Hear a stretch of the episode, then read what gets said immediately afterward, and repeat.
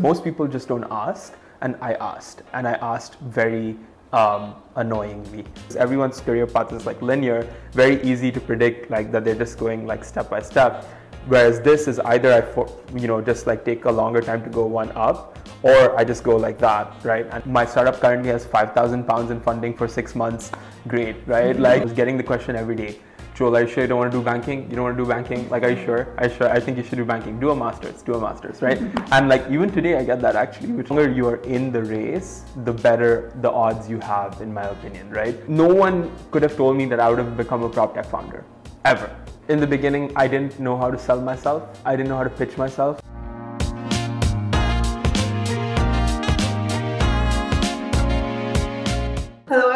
Welcome to the Breaking Uneven podcast. We love to talk shop, uncover the beauty of failures and play a few games.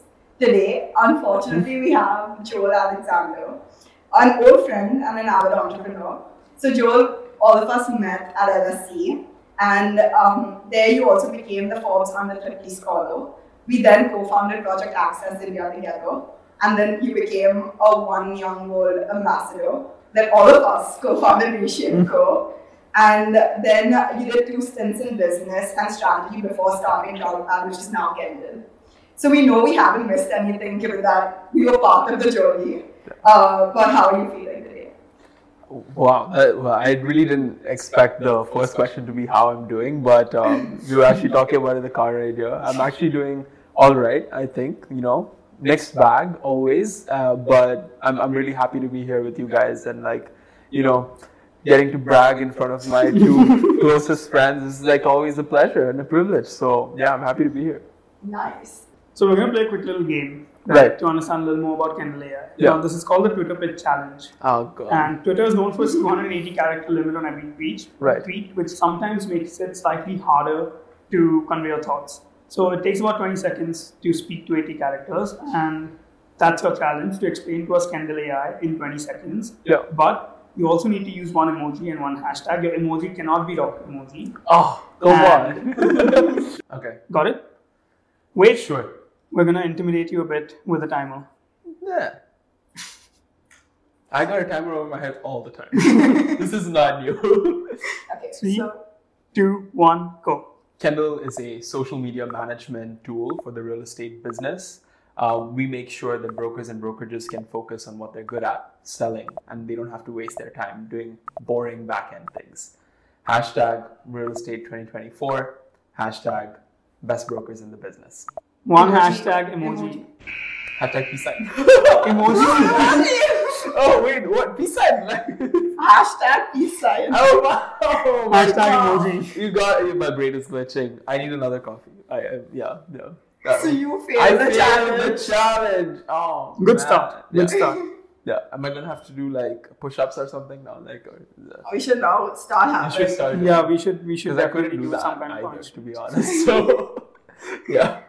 Okay, so you've worked with both of us, but more importantly, we've done 2 things together. We've done Project Access and also Reshape. So, what was your favorite thing about working with me? Wow! I thought you were just going to say who's better. You told her to go unscripted, by it. This is not a scripted question. Wow. Okay. What's my favorite thing about working with you? Yes. The thing is, I'm not a very organized person, and you're an extremely organized person, right? You hit the nail on the head. That's exactly why I work with us. Yeah. So, and it's really refreshing to have that sense of structure in amidst all the chaos, because you know I'm this visionary, and like you know It's tough to contain all the chaos, right? And like you really helped me do that. And like, only you can take a compliment and turn it into that. Exactly. You know. Also, I give like right now I'm just like shooting the shit. So yeah. No, I mean jokes apart. Your entire like journey and experiences have been quite like individualistic and different from like the rest. So is this why you think that it's led to you becoming an entrepreneur right out of uni? No, I think it's a mixture of, like you said in the start, actually failures and things like that have led here. I had you guys know this obviously, a huge academic setback at the very start of my university sort of education. And that's when I stopped associating myself with sort of grades as the determinant of like my worth. and then moved it more into kind of like the impact that I could have on the world. And that's when we did Project Access India, right? Where we're helping like people from diverse socioeconomic backgrounds get higher education in the US, UK, negotiating soft loans for them and this kind of stuff. And it just like baffled me that we were doing like all these societies and things like that and making made up positions, head of this, president of that, and all this kind of stuff. And we thought we were, if you're president of like India Society, we're prime minister of India or something like that. It's really not the case, right? But that's what it felt like. And it's very easy to get sucked into that system, that machine. But I think what I realized was there's so much value in sort of taking a step back and really looking at what's outside. And literally a few blocks away from our campus in London, there was a WeWork space where there was hundreds of startups working on their cool projects. Project Access happened to be one of them, right? And like being in a Slack channel with 210 other people from all parts of the world, like just blew my mind, because I was like, wait, there's so many people that care about a cause without earning any money. But like, and of course it's a privilege to be able to do all that kind of stuff, but like still it was like so refreshing to me to see that something was being done with just pure intention.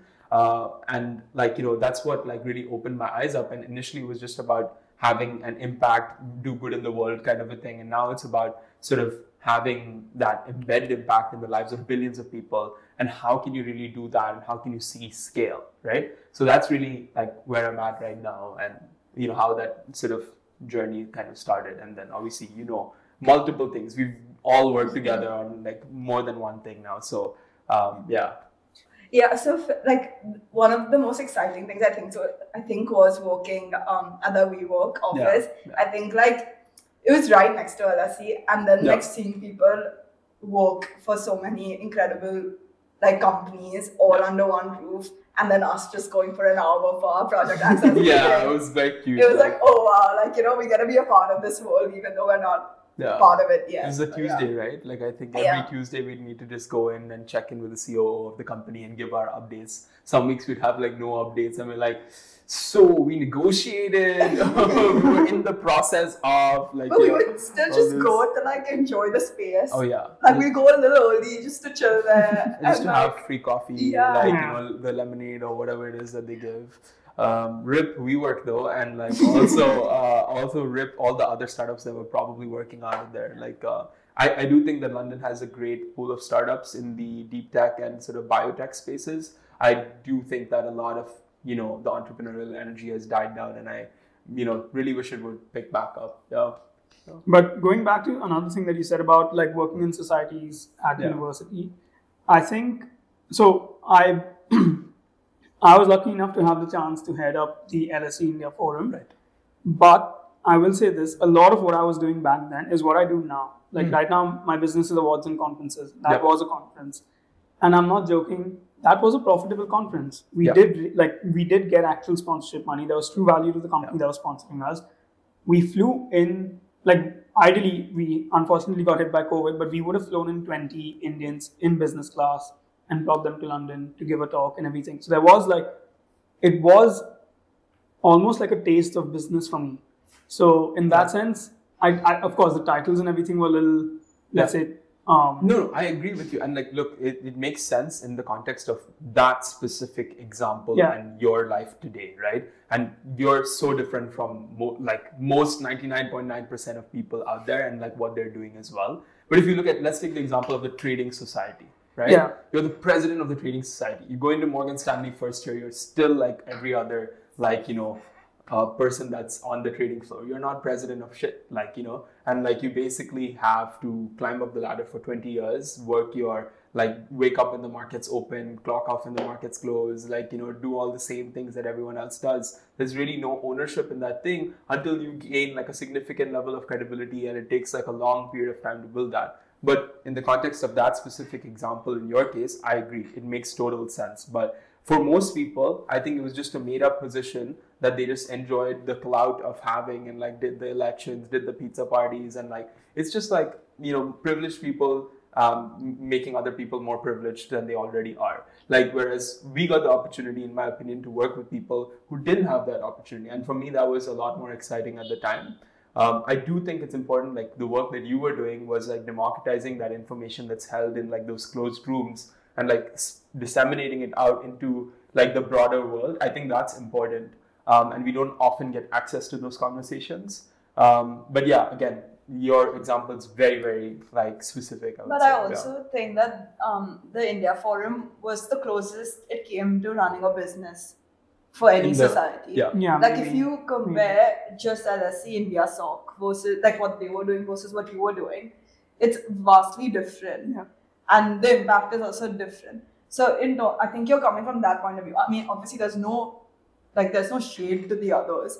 But it's I get what you mean. Yeah. Maybe my experience was just very different in a society compared to Look at your thing, right? You were talking to the presidents of large media companies. You were talking to large sports personalities, celebrities who are like running the show in the home market. Like that is India, right? So like that is useful because you can pick up the phone later and call them as well. Yeah. Like a couple of years down the line, hey, remember me? I was hustling them and I'm hustling now, right? Whereas I don't think being like VP of India SOC like way back when like does anything for me. Like I can't go up to the PMO office or whatever. But consider this. Yeah.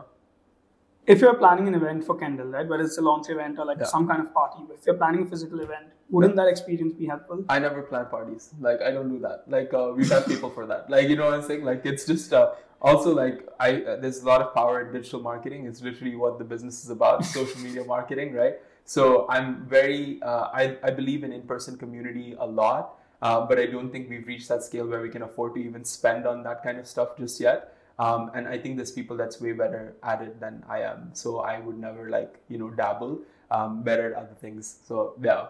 But as a founder, it is important for you. Like for example, right? Yeah. If you are a tech founder. Now you have a technical co-founder. Yeah. But let's say you didn't, right? Yeah. You would yourself want to know at least have a taste of what it's like so that you can lead your people better. Yeah, right. So 100%. In everything, like every part of your role as a co-founder, let's say you look into 4 different aspects, right? Yeah. You would want to have some level of skill in each of those 4 aspects, even if you have people for them, because you need to lead them. Yeah. So I feel like we're made up of the experiences that we've had, but yeah, I think at university there was some level of external experience that all of these things gave us that university never could have. Yeah. Yeah, I feel like I always say that LSE wasn't necessarily more of the academic experiences, but everything that surrounded it. And one of it was society. So yeah, even in terms of like, there's no direct impact, but internally there's some kind of influence in the way that I am today.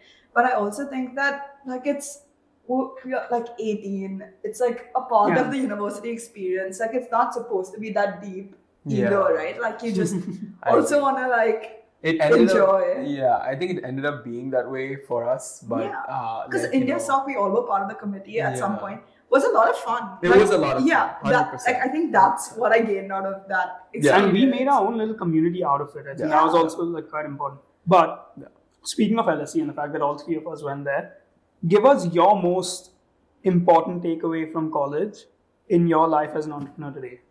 Yeah. So I think something that a lot of people that go to LSE do is this mentality of, hey, we just pay them the fees every single year and then they give us education.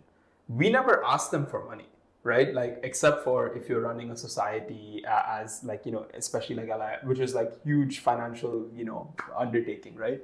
But I actually went in and asked for sponsorship for me and a couple of others to attend One Young World, which is not cheap if you're attending, as a corporate or whatever it is. But being able to get £9,000 to sponsor, a bunch of kids to go and attend the conference is like a huge value add and something that people wouldn't even think of. Like they just think that, oh, the university is not going to give us money. But you realize that people have budgets for everything, right? Yeah. Budgets to ensure that the learnings that we get from there, we come and spread onto campus, etc. Those kind of things. That's like one avenue. Second thing was getting a £5,000 grant from LSE, which literally kickstarted sort of a huge part of my entrepreneurial journey. So that's, if you take that into account, 9,000, 5,000, and then they also flew me out to the Forbes 130 summit, plus paid for my hotels and things. I've never been flown out for anything before.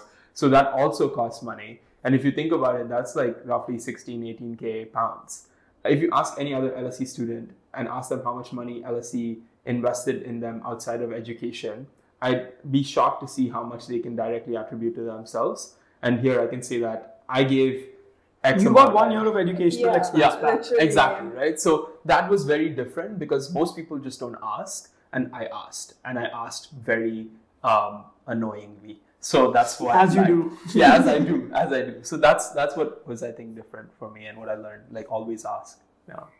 Okay, so you started with asking there, and then I think, was it in your final year of uni where you were set on that, okay, fine, I don't want to do a job, but I want to now start something of my own? Yeah, I think I'd done enough things by then. We had the edtech piece, we had the consulting thing, and then we also had a sustainable fashion stint by then. We had done so many different projects, gathered so many different people for ideas that we didn't really have expertise in, but we built expertise in that. Yeah. Right? So it was kind of clear to me that I believe that, because I was already on as far as I was concerned, other people were already one step ahead of me, right? So I was I have nothing to lose here. Realistically, if I miss 1 year of being year one analyst, year two analyst or something like that, I can catch up quite quickly. It's not really that big of a difference because everyone's career path is linear, very easy to predict that they're just going step by step. Whereas this is either I, just take a longer time to go one up or I just go like that, right? And that's what ended up happening. And I spent 6 months, literally the day after I finished my last exam, I was working with Better Nature, which is the food tech startup I was doing BD for. And it was just go straight into it. And it was really hard to see a lot of my friends make a lot more money than me because it was at the time I was making probably, I don't know, $1,800 in total every single month, right? And that's not great when you consider that, By the way, I don't think that's a lot. I don't think you're making a lot more than you. But that's from working two jobs though, right? Not just from just one thing, right? And also the part where you have to explain to Indian parents that, hey, I'm not taking a full-time job that pays me a stable income. I'm freelancing kind of vibes right now. And, maybe it becomes something because I'm working on my startup on the side as well. And my startup currently has £5,000 in funding for 6 months. Great, right? I can pay for my coffee, baby. And actually, Pret subscription, £20 saved my life, right? That really helped out. My daily diet was an oat mocha in the morning, which is why I still do that. And then I had a croissant, from Sainsbury, because in Sainsbury it's 80p and in Pret it was £2.20 or something like that. So arbitrage, right? I buy the croissants from Sainsbury. It's early in the morning because it's fresh. And then I get the coffee from breakfast subscription, do that 3 times a day. So that was fun. To make value for money, obviously. Of course, and to also be full. So, no, it's not it's not a rags to riches or anything like that. Don't get me wrong. It's not that at all. I actually think that you have to have a certain level of privilege to be able to even take this decision because you don't have to provide for your family. You don't have to do all these things. And I basically asked my parents, give me 1 year, right? Just give me 1 year. You've already given me that extra time anyways. Just let me do this for 1 year and see what happens. And I was getting the question every day. Joel, are you sure you don't want to do banking? You don't want to do banking? Are you sure? I think you should do banking. Do a master's, right? And even today I get that actually, which is funny, but it just happens. But yeah, that's effectively a little bit of that. I forgot where I... Yeah, no, I mean, I think it's so funny. We're talking about all this and going back to final year of uni and all of that, and I so vividly remember that I think it was COVID and we were going on this walk near Big Ben, and then you were telling me what your startup idea is going to be, and I think initially you wanted it to be Tinder for investors and stuff that. Yeah. So obviously Crowdpad has pivoted quite a bit since then. Yeah. So what are your thoughts on pivoting and given that you've done a fair share of it? Yeah. What do you think that it looks like in a business? Yeah, I mean, I think we completely scrapped that Tinder for investors piece altogether. And also I never used Tinder at the time. So I didn't realize the dynamics of the platform at all. Oh, so you're using Tinder? No. Guys, please. I only through mutual friends. Anyways, maybe sometimes not that either. But, to be honest, swiping on sort of, founders to invest in is actually not as easy as swiping on people to go on dates with or whatever it might be. Way higher stakes.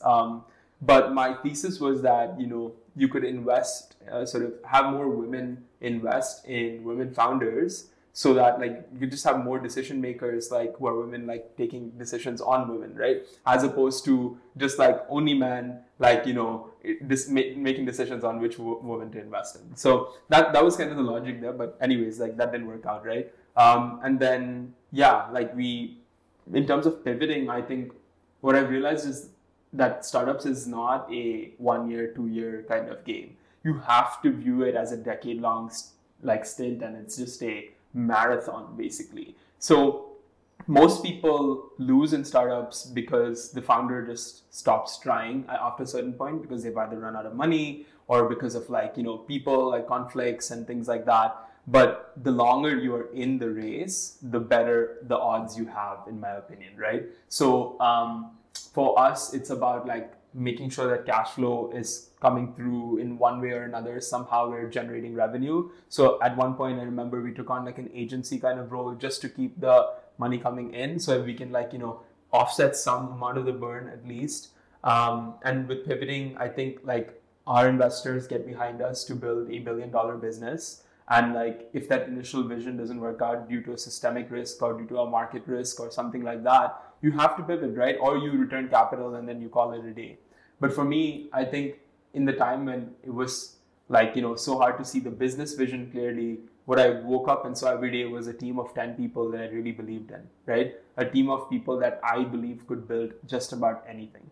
And it's very rare to find a team like that. It's very rare to have technical co-founders. It's very rare who you can trust and, you know, who are loyal to you, because I think, like, I'm sure we'll get into all of that later, but, like, with pivoting in general, people make it easier, right? Like, if you cannot wake up and be excited about the people that you work with every single day, then it becomes very difficult for you to go back and, like, keep chipping at the wall. Because, you know, there's this poster image of a guy that's, like, digging in a tunnel, and there's, like, two floors, and one person is just, like, a lot further away from the diamond, but he's still chipping away, as the other person reaches the very edge and then gives up, mm-hmm. right? So it's kind of like, you're almost there. And now with, like, our current version of the business and what Kendal is today, we're seeing revenue come in a meaningful way. And we're like, no one could have told me that I would have become a prop tech founder ever, right? I wouldn't have called that. I did not like the real estate business was not something that my family was involved in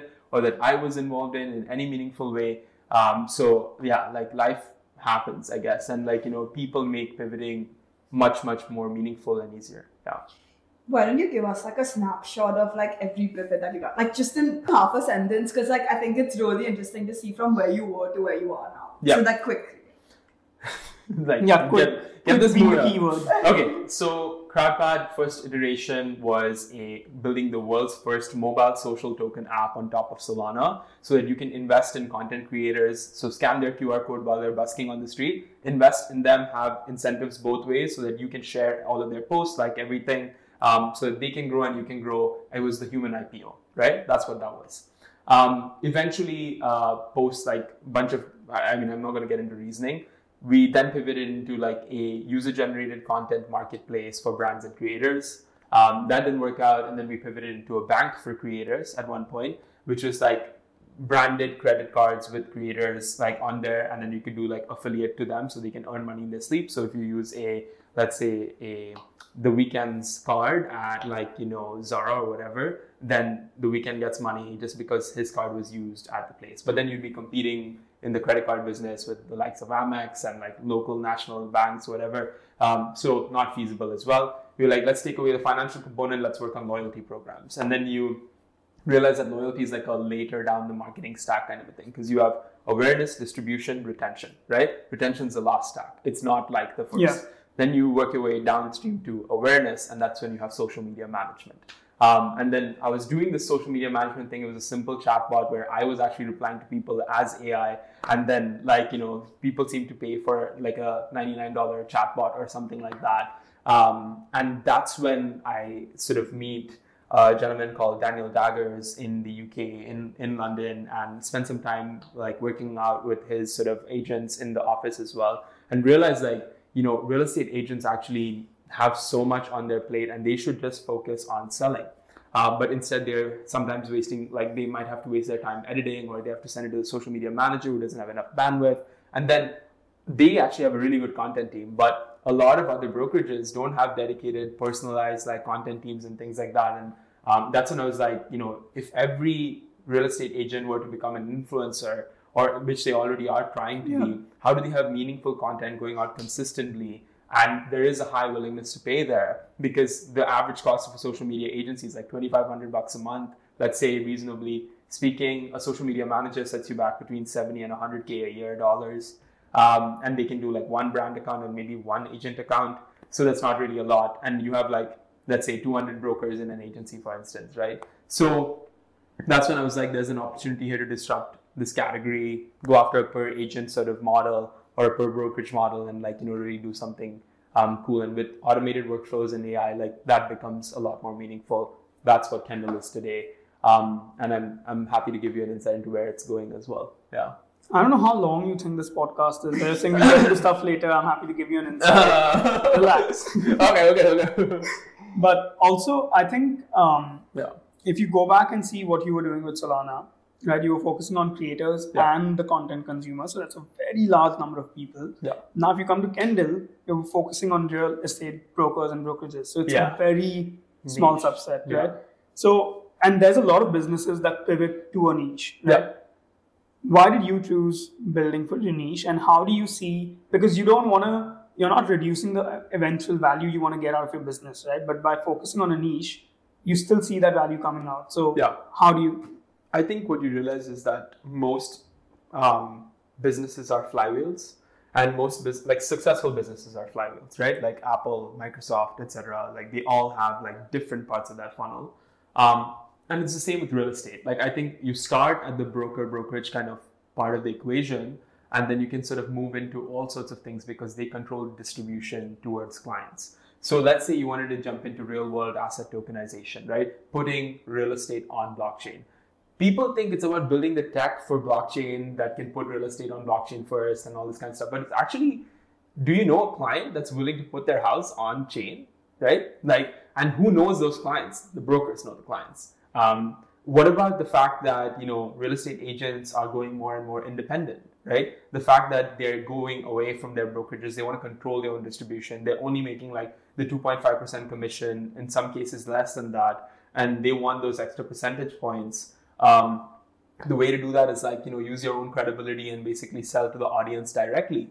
And when you're doing that, it's like, oh, like, so I need like an admin team, I need a sales team, I need an ops team, legal team, finance team.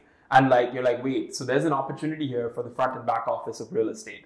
So there's that opportunity. There's so many avenues when you break it down into a value chain and a flywheel, as opposed to looking at it as just like trying to attack it all at once. And the only thing I'd say to the niche part is like, you need to build a niche so that you can build distribution, right? And distribution and sales solves all problems. So that's kind of like where I'm like, why we decided to focus and hone down. It's just a learning and an expensive learning as well. Yeah. But like, that's what it is. So agreed, fully agreed that, you know, distribution and sales makes up like a lot of what you do. Yeah. The value is going to come out of that because that's how you hit volume and everything. Yeah. And in fact, we spoke about this in our previous episode as well, right? Like a second-time founder focuses on distribution more than the product itself. Yep. But of course, with, for example, something like the original idea, you're expecting to get that value a lot quicker, except that in this case now with Kendal, you're kind of tackling it one at a time, and that value will come for sure. Yeah. But the timeline is a lot further. Yeah. And then, of course, your funding runway is still planned out according to the initial idea. So how do you manage that? Yeah. Do you fundraise again? Do you try to extend it? Combination? What do you do? Yeah. So I think, like you said, it's a combination of things, right? We extended our runway as soon as we made the pivot because we needed to like find product market fit and like, you know, do that whole journey from 0 to 1 again. So we reduced burn by like almost 30% overall. And like at the top of like, you know, realizing that we needed to pivot, that extended our runway from literally like, I think about 16 to 24 months easily just then itself. So you went from having like close to little to no time to then having 2 years in the bank, right? And now like, you know, about like a significant amount of time into that journey. I'm so glad that we did that. It was short-term disappointment because you could potentially lose people from cutting salaries and things like that, or and in, you know, obviously letting people go as well. It's a combination of that. But luckily for us, we've had the opportunity to sort of have like some really amazing people on our team, and they realize the vision and the value of the team, and sort of like that's the reason they stay, not just the money part, which has been really helpful. So I guess like that's one way to kind of, you know, cutting burn, managing your expenses. That's like a big part of it. I really don't like the idea of raising money without sort of having something to supercharge, right? If you are still at the stage where you're still figuring things out, there's no need to bring in more capital. I think that if you figured out a land and expand, so let's say one agent at a brokerage uses us, and then 5 agents at the same brokerage is using us, and that pattern is repeating across like 20 brokerages, yeah. That's when I'm like, if I put in $2 million here, I'm going to get $10 million out, right? That's when you should go and raise money. Correct. But until that point, you really don't. And, you know, with your point about sales taking time to catch up and things like that, it's a very valid concern. My goal is to just land into as many different firms as possible and then have it expand over a period of time and do whatever it takes to accelerate that. A lot of that has to do with your content marketing and getting more things inbound and getting with social media, we have this unique opportunity of, I think I was writing this LinkedIn post just before coming in here, right? Why you do it, right? You want to be like, when you send a customer a constant follow-up of like, hey, did you do this? Are you subscribed yet? Do you want to do this? It's very annoying. But if you're just top of mind without being in their face, it's like, wait, they're still kicking, right? So with or without this, they're going to do they're going to do it, right? And then you're just like, okay, maybe I'll consider like replying to this guy. Or maybe I'll follow up in like 2 months time when we made progress and like, hey, the last time I did reach out, yeah. We only had this and now we have this. That plus, being top of mind ends up being a sale. Right. So that's kind of an interesting dynamic in sales that's been very useful to sort of observe. But yeah, I think that's kind of how I look at it. By the way, did you see our script before we started? Because somehow your transition from one of our questions to the next has been probably the most seamless we've ever had. We've barely had to go off script here. Yeah. Wow. I don't know. We great minds think alike. You know what I'm saying? I don't know who else you've had on the podcast, but you not know? I thought you've subscribed. No. I watch all the 5 shorts that you post for every single episode. So you consume 1% of our actual content. No. I mean, it's really guys. Let's focus. Let's focus on the important things here. Let's talk about it.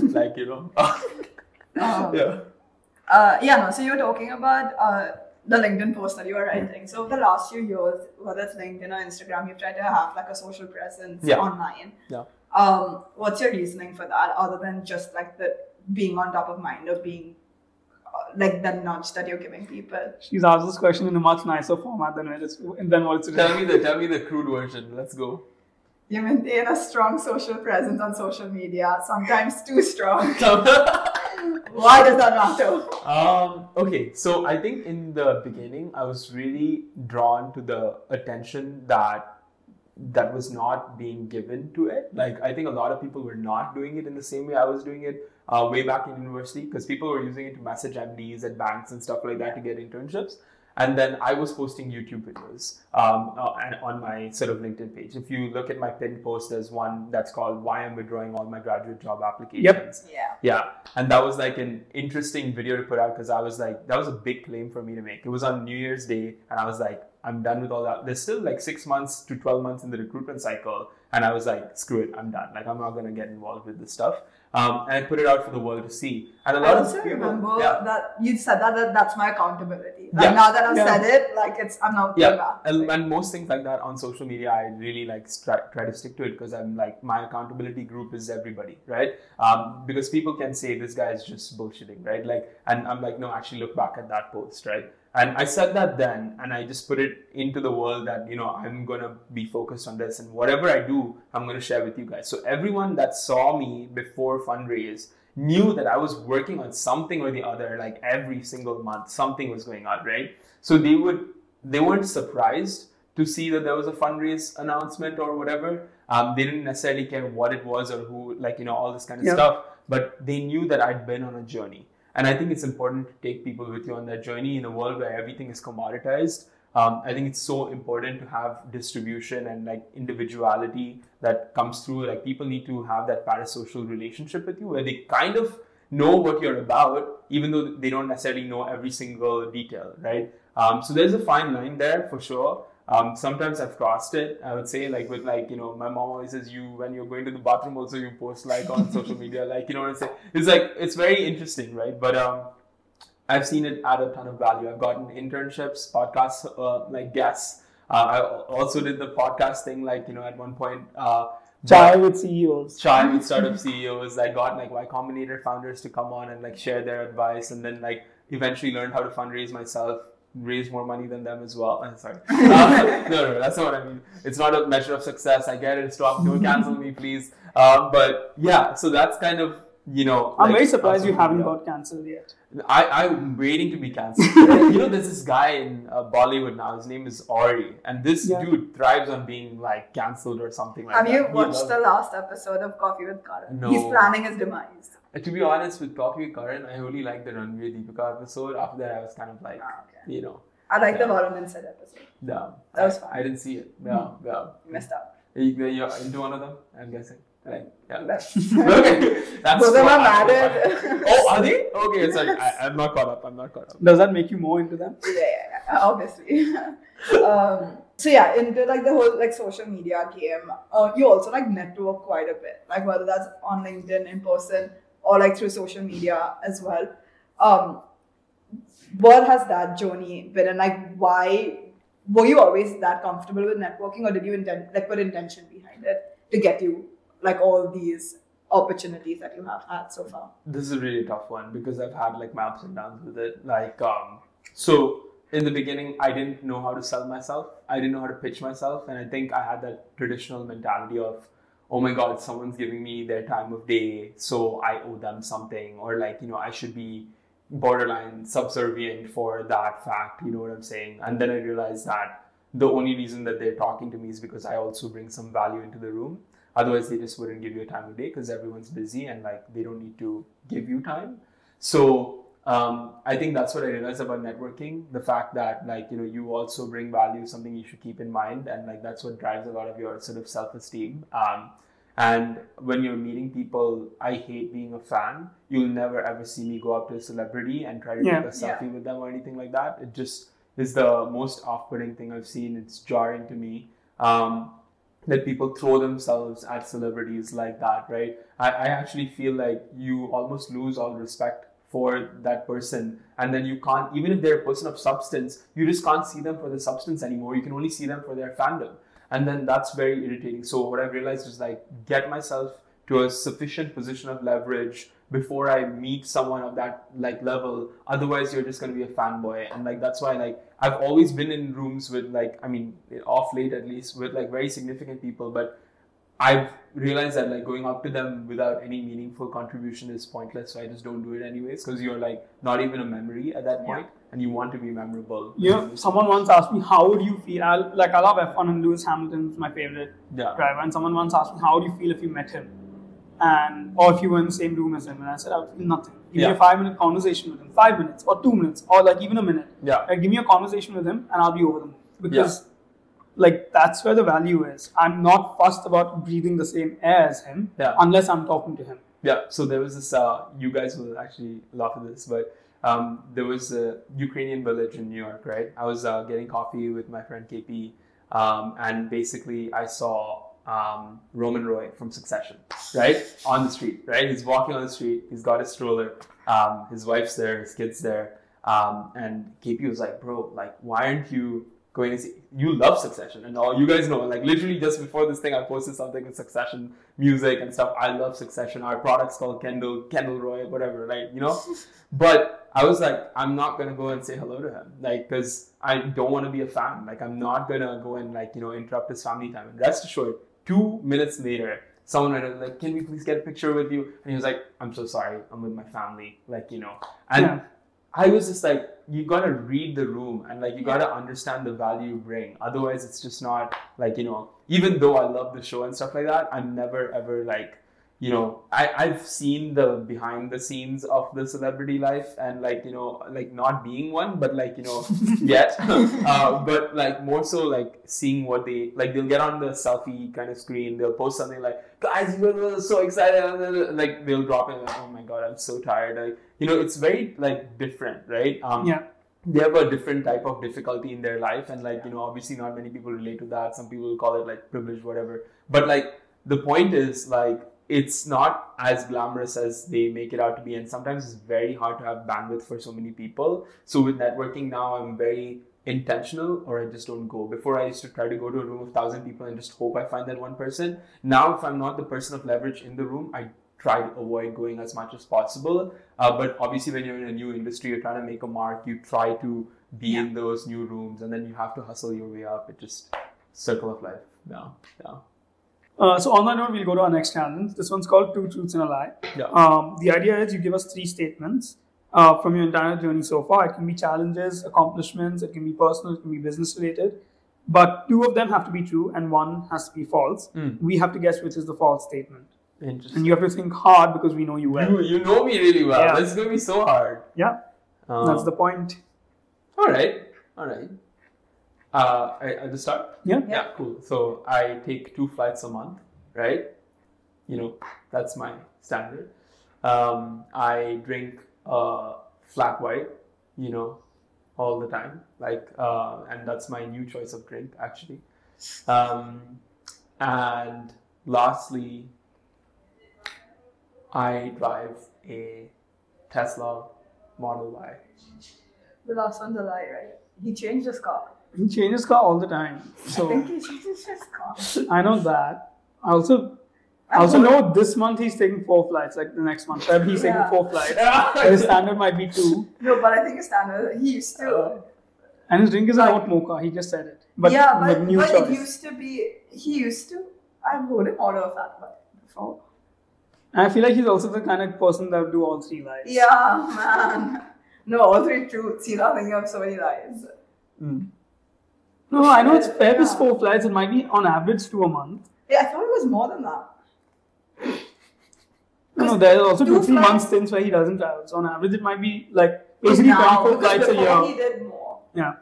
You know what? I'm going to go with Model Y because I know you're currently driving a 3 Series and you're going back to a 3 Series, red to black. M3, but like... M3. Sorry, but yeah. Yeah, but that's what I said as well. Yeah. I would say that's right. Like, I don't drive a Model Y. Yeah. Flat whites is becoming a new thing because, like, the chocolate is really not healthy, apparently. And unless it's dark chocolate. Yeah, sure. No, actually, like, if it's, like, above 75% dark chocolate, it's actually very good for your heart. Sure. Yeah.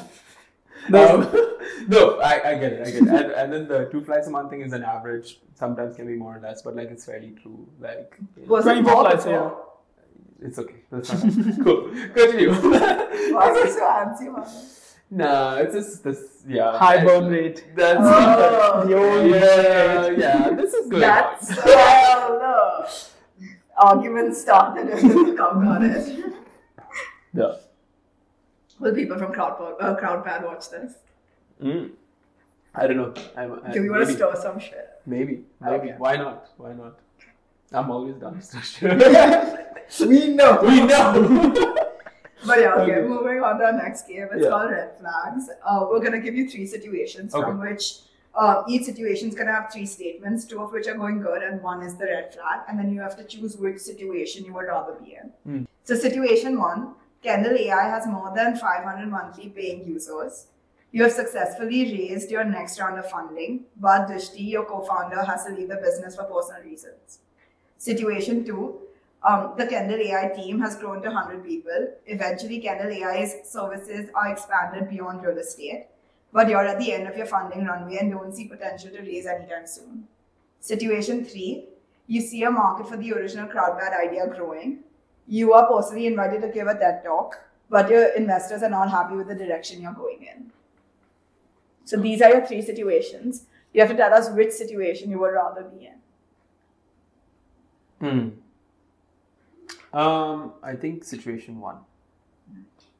we are storing shit up, so because Drishti is... No, but it says she's leaving for personal reasons, right? Like, I would respect that. Like, as in, she's given a lot of time and effort and hard work into this. If she just stepped back because of personal reasons, I would respect that completely. As long as it's not like, betrayal or like something cruel like that, or like some conflict and stuff like that's where it's not. It's personal. I would fully respect that. Like, she's. But is that hard. Does that mean that the green flags in situation one are that great that you would be okay with that? I would say it's fine. Like, because like the thing is, it's not about the green flag actually. You're saying the red flags of the others are way worse. Yeah, I think so. Like the end of the funding runway plus don't see potential, that's bad for the whole team, not just one person. Your investors are not happy and with the direction you're going in. It's generally not about like them like not being happy with the direction you're going in, but also the fact that they placed a bet on you, right? They took a bet on you when nobody else did. And there's a certain like responsibility you have to do right by that. Whereas a co-founder leaving for personal reasons after working really hard and giving their time to this, there is a reason and for it. Moving right. The needle from A to B, is really, really hard. So yeah, like I think that's fair. So that it's more about like the red as opposed to the green. I think the green is always changing and like it's whatever, right? Yeah. Fair enough. Yeah. Cool. Now we'll go on to our last segment. Yeah. The rapid fire. Mm. So this is, it's self-explanatory, right? And you know what? You actually know the Reshape rapid fire, etc. as well. So we'll just go dive right in. Yes. You go on. I love it. Please continue. Anyway. I'm born for interviews. How many all-nighters did you pull in your first year of Kendal AI? A lot. Okay. How many days of leave have you taken in the last year? Including weekends? No. Probably like 2. Okay. What is the scrappiest thing that you've done to build your business? I was replying to messages as AI on a WhatsApp chatbot. Yeah. What is your dream product feature you wish to build with Kendal AI? But this is not going to happen. Like, as in, like, I'm not necessarily going to. It depends on what the customer wants, right? But, but like a dream that you like you want this feature to be there and hope like it works out. I mean, I would really like Kendal to be like how Siri or Alexa is, but to real estate agents basically, right? So front and back office, but like handheld on your phone. You just do business on WhatsApp or something. Nice, that's a great answer. Yeah. Did you ever question whether it was worth it? No. What was your proudest moment with Kendal AI? Getting our first paying customer. What's the weirdest place from where you worked? The kitchen in like where I was staying in Pimlico, I think. I don't know if you guys ever came to that apartment, but we didn't have a living room. We only had a kitchen. So I just worked out in the kitchen and that was like what it was. And I was sharing with like these 2 other dudes and Okay, you probably have like 5 answers for this, but what was your biggest sacrifice to make Kendal AI possible? Relationships with like friends, family, partners. That was that was probably the biggest. What was one time you felt like you let Kendal AI down? Before Kendal AI became Kendal AI as it is today, I felt like so many people trust me to kind of build this thing and like be the visionary person or whatever. But like it's not always clear. And like it took a lot of time before we got here, even before we reached that niche kind of a thing. So until then, I felt like I was letting everyone down. Yeah. What's your biggest fear? My biggest fear. Rapid fire. Yeah, it's making sure that everyone that came into Kendal or Crowdpad leaves better off as opposed to like if they leave worse off, I would be really upset. Yeah. Would you ever retire? No. Which hobby of yours did your work kill? Not really. Do you have hobbies? No. that was my hobby is... no, I hate to say it. I still drive, I get Chai, and one of my friends, Daniel... So Daniel Daggers, we were in the car, we were getting coffee or something like that, and he was just like, Joel, whenever a girl asks you what you do for fun, don't say you drink chai. Like, that's not fun, bro. And I was just like, but it's that vibe. You know, I get what you mean, totally. I'm an avid chai drinker. Yeah. But no. I think unless someone is a chai drinker, they don't get it. They don't get it. And so that. You need to find a chai drinker for a partner. Sure. If you're listening. Slide into the DMs. Books or podcasts? Podcasts. iPad or notebook? Neither. Day or night? Night. And what's your favorite social media? Instagram. Cool. So that concludes our rapid fire segment, which almost brings us to the end of our conversation. We ask every one of our guests at the end to ask our next guest a question. So we're now going to ask you, we're going to let our previous guest ask you their question. Oh, shoot. So my question is, if a larger competitor, a larger name, a larger brand comes into the market with a larger capital and more resources, how would you deal with it? And if they threaten to take over most of your market share, how would you deal with that? Like, this is such a good question for you. Yeah. Because the tech is a very competitive space, right? Like, yeah, I think there's a lot of different aspects to that question, right? A larger competitor can be anyone, right? Like, it can be Microsoft in this case, right? I think the problem is that anyone can build like technology, but not everyone can build distribution, or at least not. They'd have to acquire it in a meaningful way.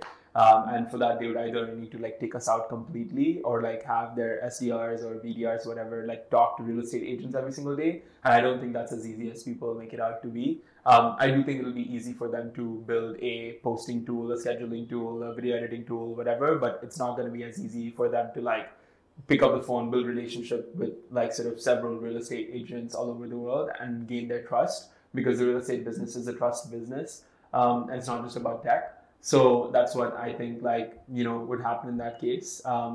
But yeah, I mean, like, my answer to competition is very straightforward. I'm going to keep focusing on my customers. I'm going to keep focusing on what they want. As long as they're paying for the product and like there's expansion there, it doesn't bother me who else is in the market, because there's always competition. So yeah.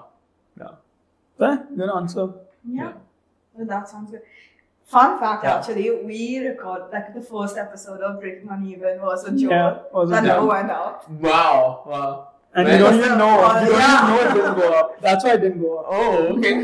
Very interesting. But I completely forgot about it. Like, mid-recording now, I'm like, oh my god, like the first episode. Remember the Reshape one? I didn't even remember. It took us so long to see that one. Yeah. Oh, okay. The one with you and Boca. Yeah. It had so many glitches because of all the front and back and like the sound, everyone cutting out. And now I'm guess number what? 51. 52. Wow. 50, 51. You were talking about getting people business class tickets or something like that. Where was my ticket? I didn't get in LSE India Forum. Oh, okay. Gotcha. But, this has been such like a fun and wholesome episode. Like, it's been so surprisingly, we didn't talk about Reshape at all, but like that was something that we worked together on. And there's so much more, I guess, like we could speak about in terms of like everything and how we work together. But so it's been nice. Like I think we saw a very good balance of like your company, our like history, and then also like a bit of university, because that's also another thing. We didn't really talk about that part, did we? Like, as in, especially the part where I hated Anuj at first, to be honest. Like, it wasn't always this love relationship. Wait, what? Yeah. Everyone started hating. No, because he was in our econ class and the guy would answer every single question. And I was just like, come on, bro. Because coming out of school, I was a bit of a know-it-all. I mean, and then within like 2 months at LSE, it fully flipped. Like, do you think like our friend group changed you? No, if anything, y'all would have made me like more studious. But the thing is, became like more normal.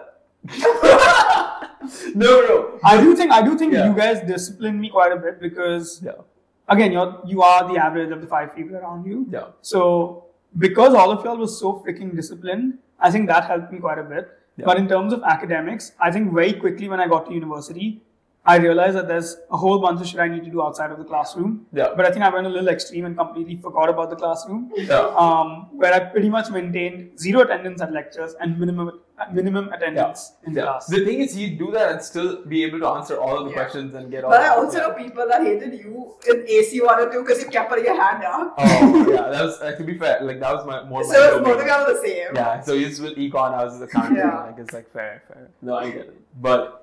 Yeah, now it's been like for us also, we've done like so much stuff. Like we literally went on those offsites with the whole Project Access team to like random places and like met with totally like very like they're all strangers to us, right? And we were just like the whole company was basically full of like Europeans and like, you know, and we were the only like Indian folks on that. We started like the Indian. Yeah, and it was just like very different like culturally because like also it's not like I was born in London or anything. I didn't grow up into that degree of multicultural. Even though my school was international, we were 90% Indian, right?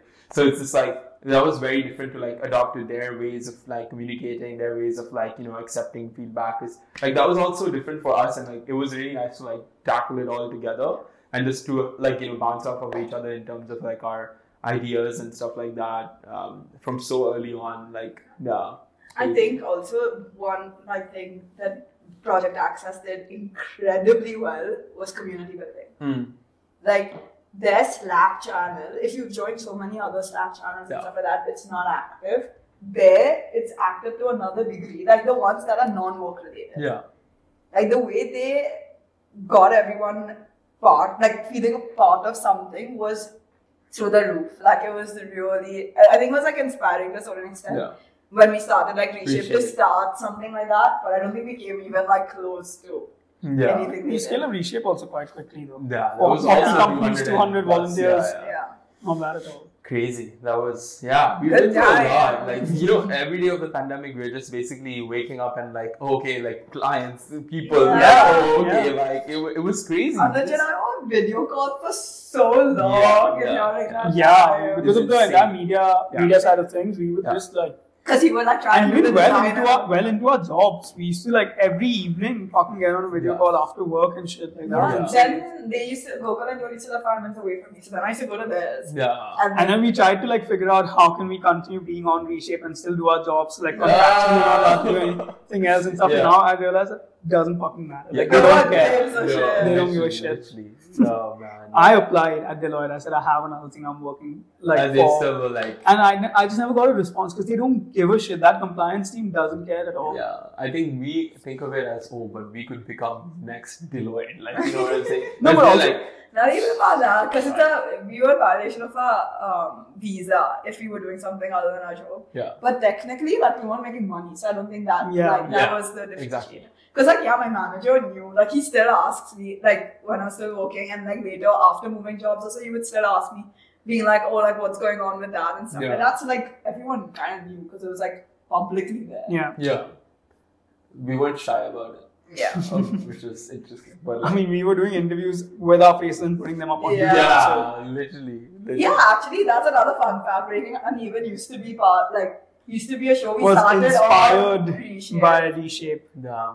Good times. I mean, I'm so glad because we worked on the sustainable fashion thing, and then we worked on Project Access, and then I was and then Gokul had also worked with us on the fashion thing as well, and it was just like a strange mix of like worlds colliding kind of a thing when it happened.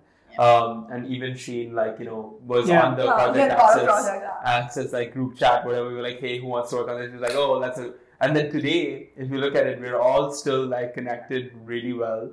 All still like Gokul's our head of operations now, right? Yeah. Sheen lives in Dubai. Both of us still work together. Both of us still work together, right? Sheen is like close to, in the sense like I literally went to Dubai and I met her, so like we're still all in touch. Yep. And we hang out all the time in Dubai as well. That's actually mad. Yeah. I never thought of it that way. Yeah, and she went on to do her dreams, right? Like like you know building her own podcast and stuff like that. Man, it's crazy. It is actually quite crazy to see how far we've come, and also like the things that we did in times where everyone else was just doing like the set things. Today it feels like not such a big deal, like you know, because it's all in hindsight. But like We've always like tried to do something that's out of the regular track. Yeah. Sure. Cool. Nice. Let's end it on that note. I need brunch. Yeah.